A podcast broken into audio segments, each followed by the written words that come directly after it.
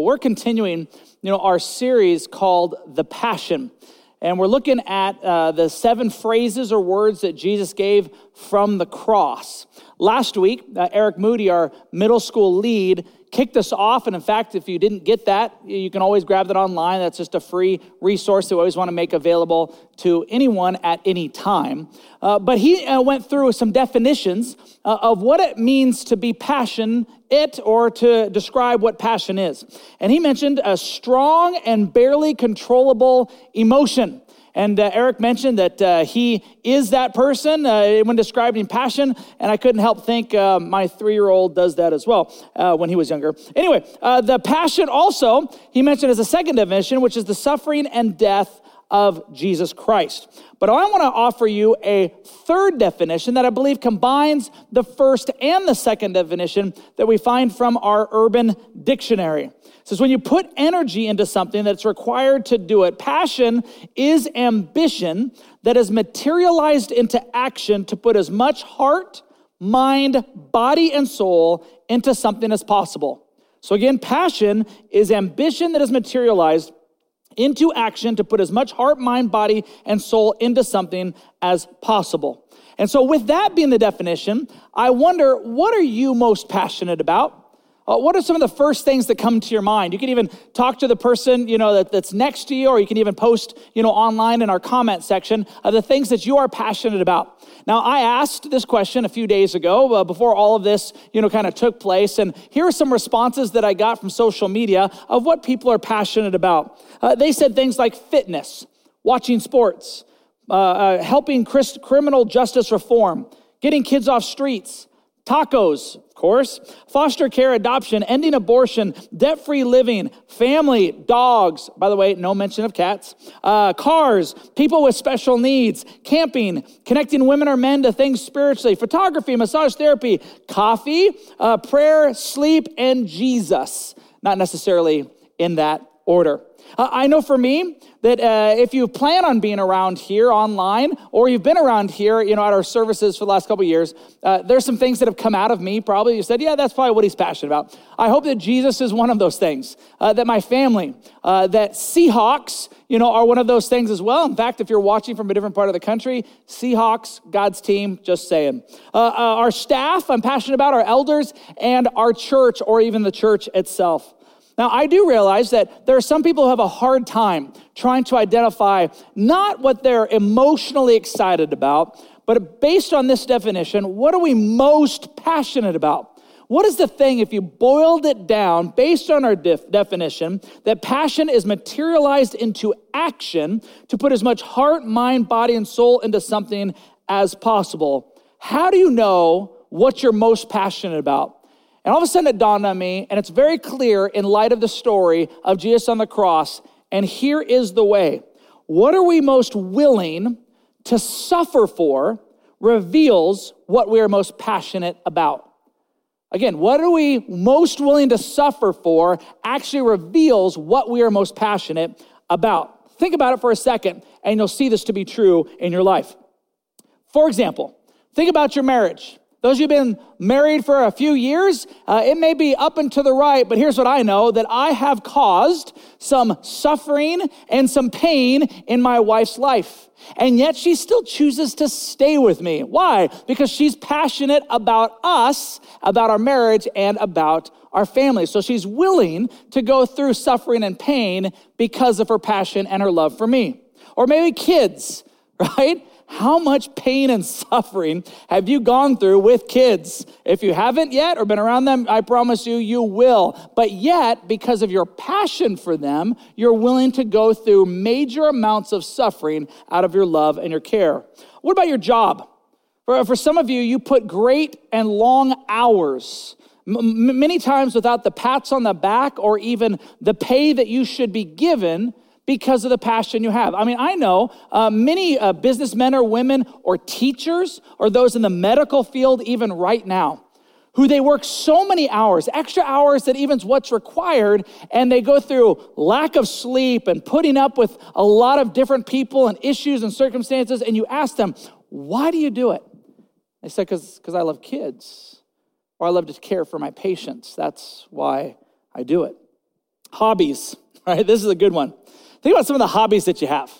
Uh, some of the pain that you're willing to endure. Uh, some of you who are runners, half marathoners, uh, Ironman, you're nuts, but you still do it. Like, why do you put your body through that much pain and suffering? In fact, uh, uh, many of you people in our area, uh, maybe outside the area as well, are hunters. And when I talk about uh, a hunting expedition or a time that you have gone hunting, this is typically uh, what I have heard from a lot of hunters. Well, I hiked for hours in the driving sleet or rain. I was willing to sleep where it was almost freezing. I stood or sat in a tree stand for hours on end. And if I just so happened to shoot an elk or deer, it took me six to nine hours to pack it out. I'm like, why? Why would you do such a crazy thing? It's because of your passion. See, what the amount of suffering that you're willing to go through will prove to you and give evidence to what you are most passionate about. So, if passion is ambition that is materialized into action, to put as much heart, mind, soul, and body into something as possible. And what we know is that what we're most willing to suffer for reveals what we're most passionate about. I wonder if you can identify what that is. Because Jesus was able to. When he was on the cross, it wasn't the cross that kept him there, but it was Jesus and his passion for us. See, Jesus is most passionate about you and about me. In Luke 19:10, he tells us, "For the Son of Man came to seek and to save the lost." That was the overwhelming emotion. That was his drive, but it was materialized, it was proven in action. In John 3:16, "For this is how God loved the world. He gave, he sacrificed his one and only Son, so that everyone who believes in him will not perish, but have eternal life. In fact, this is probably the most evidence that I've seen in our Bibles in the Old Testament. Isaiah chapter 53, verse 5 says, But Jesus was pierced for our rebellion, he was crushed for our sins, he was beaten so that we could be made whole, and he was whipped so we could be healed. So we're looking from, at these sayings from the cross, but I don't want us to miss the reason that Jesus was there on the cross was because of his passion. He was willing to go through that suffering. And what's also fascinating is that when we go through suffering, what comes out of our mouth also proves what we're really most passionate about. Think about the times that you've gone through suffering and where were the things, what were the things that came out of your mouth? And you'll see it was actually evidence or proof of what you're most passionate about. And so if you have your Bibles, if you could turn with me to Luke chapter 23, and we're going to be looking at verses 32 to 43.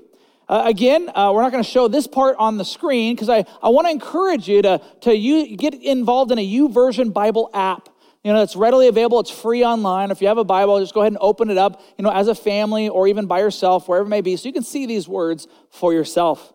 But in Luke 23, verse 32, the story starts out as this Two others, this is when Jesus is on the cross, both criminals, were led out to be executed with him. When they came to the place called the skull, they nailed him to the cross. And the criminals were also crucified, one on his right and the other on his left. Jesus said, Father, forgive them, for they know not what they're doing, which is what Eric addressed last week. And the soldiers gambled for his clothes by throwing dice. The crowd watched and the leaders scoffed. He saved others, they said. Let him save himself if he really is God's Messiah, the chosen one. The soldiers mocked him. If, if you're really the king of the Jews, then save yourself. A sign was fastened above him with these words This is King of the Jews. One of the criminals hanging beside him scoffed, So you're the Messiah, are you? Prove it by saving yourself and us too while you're at it. But the other criminal protested, Don't you fear God?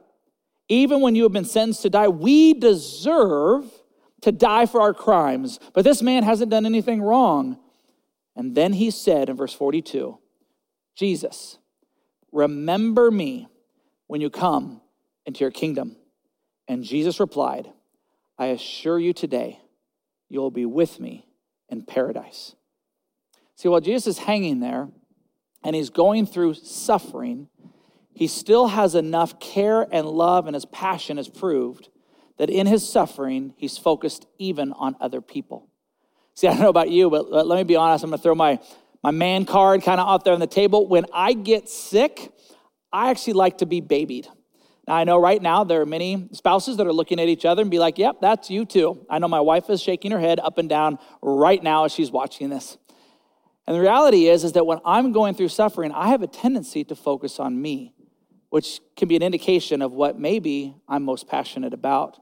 And maybe you can say the same thing. But Jesus in an extreme moment of suffering where it would have caused every ache and pain in his body to push up on those nails while he was on the cross in order to even breathe, wasn't saying, Hey, don't bother me right now. I'm just trying to breathe. He actually looked at him and he engaged in this conversation, once again proving what he was most passionate about. Now, this idea of Jesus' invitation to paradise. What, what does that mean? His invitation to heaven. What's fascinating is that there's a theologian out there by the name of William Barclay who writes this the, the word paradise is a Persian word that means a walled garden. See, when a Persian king wished to do one of his subjects a very special honor, he made him a companion of the garden. And he was chosen to walk in the garden with the king. It was more than immortality that Jesus promised the penitent thief. He promised him the honored place of a companion of the garden in the courts of heaven. How incredibly beautiful is that? What a picture that Jesus is offering to this thief who's on the cross, this criminal. Uh, which, in fact, I want us to take a pause and redirect for the rest of our time now instead of just focusing on what Jesus was passionate about, I want us to take a look through the eyes and the minds of the two criminals represented. Because here's what I would contend that you and I, at some point in our lives, find ourselves representing one or the other or even both. And I wonder if you can identify which one you might be more emulating, especially in this season of pain, this season of potential darkness, of this season of potential suffering. What's fascinating is that Matthew and Mark describe these criminals as bandits or thieves, where Luke, which is where we're reading out in our New Testaments, just describes them as evil. Which what he's saying is that these people represent us. So, knowing that we are all criminals, the question is which one do we represent? Which one do we represent? So, let's look at the first criminal. You notice that the first criminal tries to find value and worth in people around him instead of the God beside him. He quickly joined the crowd. I mean, again, hard to even breathe. And yet, even in that moment, his frustration, his pain and suffering caused him to join with the crowds in mocking and pointing to really, really whether he is God or not. And how often have we said the same things? Let's be honest. I'm hurting. I'm suffering. God, if you're really there, why are you allowing this whole coronavirus, COVID 19 to happen? Why is this taking place? Why is this suffering happening? In fact, if you're really God, then you should be able to take this from me. Isn't that what the criminal is pointing to? And how often, even by a show of hands, have I done the same thing in my own life? And yet, we are reminded that even in that moment of temptation, even in that moment of suffering, that we might be looking to Jesus as that, we have a choice to respond differently. And the second criminal, we have a chance to see what he says. He finds hope through a prayer for forgiveness and salvation. Instead of focusing on his circumstance, he focused on hope of what was to come. And he said these two little words Remember me. Remember me.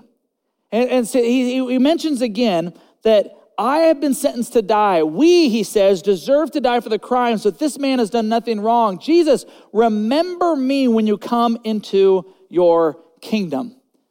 Now, at first glance, I look at that as a plea and an offer of hope, but when you look a little bit deeper, you'll realize that phrase, remember me, is actually included in so much of our Bibles.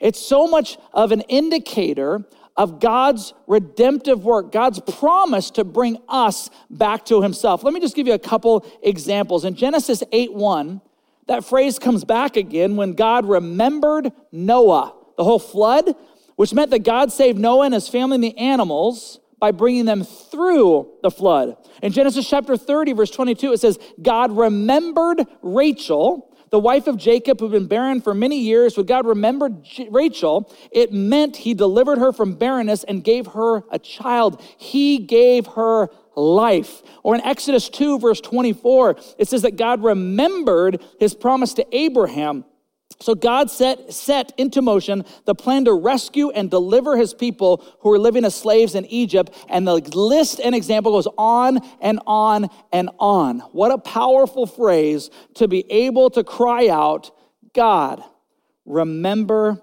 me. And in response, and without hesitation, Jesus says, Yes, because you have asked, because you have turned to me, yes, today you will be with me in paradise. That's absolutely amazing. Because you think about it, that guy could have done nothing to earn his place before God. Because I know there are some of you that are watching now that think, well, there's no way God would accept me because of the things that I have done. When I start to get my life together, maybe then I can turn to God and He will look upon me. But that's not the example that we see here once again. Nope, there was nothing this guy could have done, which reminds me of a passage in Ephesians chapter 2 verse 8 and 9. God saved you by his grace when you believed. You can't take credit for this. It is a gift from God. Salvation is not a reward for the good things that we have done, so none of us can boast about it. So on this day, when fear and anxiety and potential suffering is beginning to take place in your life and the lives of those around, which criminal will you choose to become? Will you be the one that begins to yell and pile on and hoard and be about the thing that you're most passionate about, which could be you? Or could you be like the other one that in all humility just turn to God and say, God, I give you my life. I, I need you to lead me through this. And we always want to offer that because we're not experts at this. That's why we call our place Valley Real Life. We're on the same journey that you are. And my hope is that my passion and your passion is really revealed through this time. That in a time of suffering, you and I will have the same attitude and heart as Jesus to care for the things of Jesus, which, as we have just talked about, is us, is humanity. That we have a chance to say, You're what's most passionate about to us, not just me, but to extend that to other people. That's the challenge before us. Will you pray with me? Father, thank you so much for our time together. And I do pray as, as uh, families are gathering and groups are gathering and watch parties have been created in the coming days and weeks to come, that we would emulate you. That we would reveal what we are most passionate about, and that we would be about you and the things of others, and that others may see by the good deeds, by the love, by the prayers that are offered, that you would show up in a tangible way through your people. God, if there's anyone who's watching right now online or other in other ways, that, whether they're going to be online later, even this week, and if you're watching online, I would just ask you to pray this simple prayer. Pray this Jesus, I give you my life. That's it. Nothing more than that. So we're going to close with a, an ending song, but we want to make sure we encourage you to keep texting in questions, keep connecting in small groups, keep being involved but as you hear this song and as you engage this song, may it ring true not just in your hearts, but in your mind, soul, body, and strength, that it becomes a passionate part of who you are as it is with me. Thanks so much. Let's go ahead and sing now.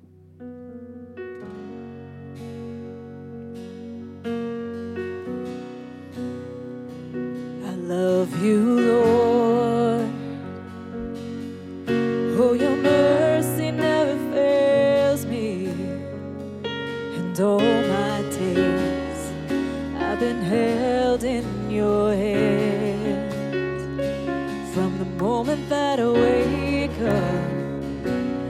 until I lay my head.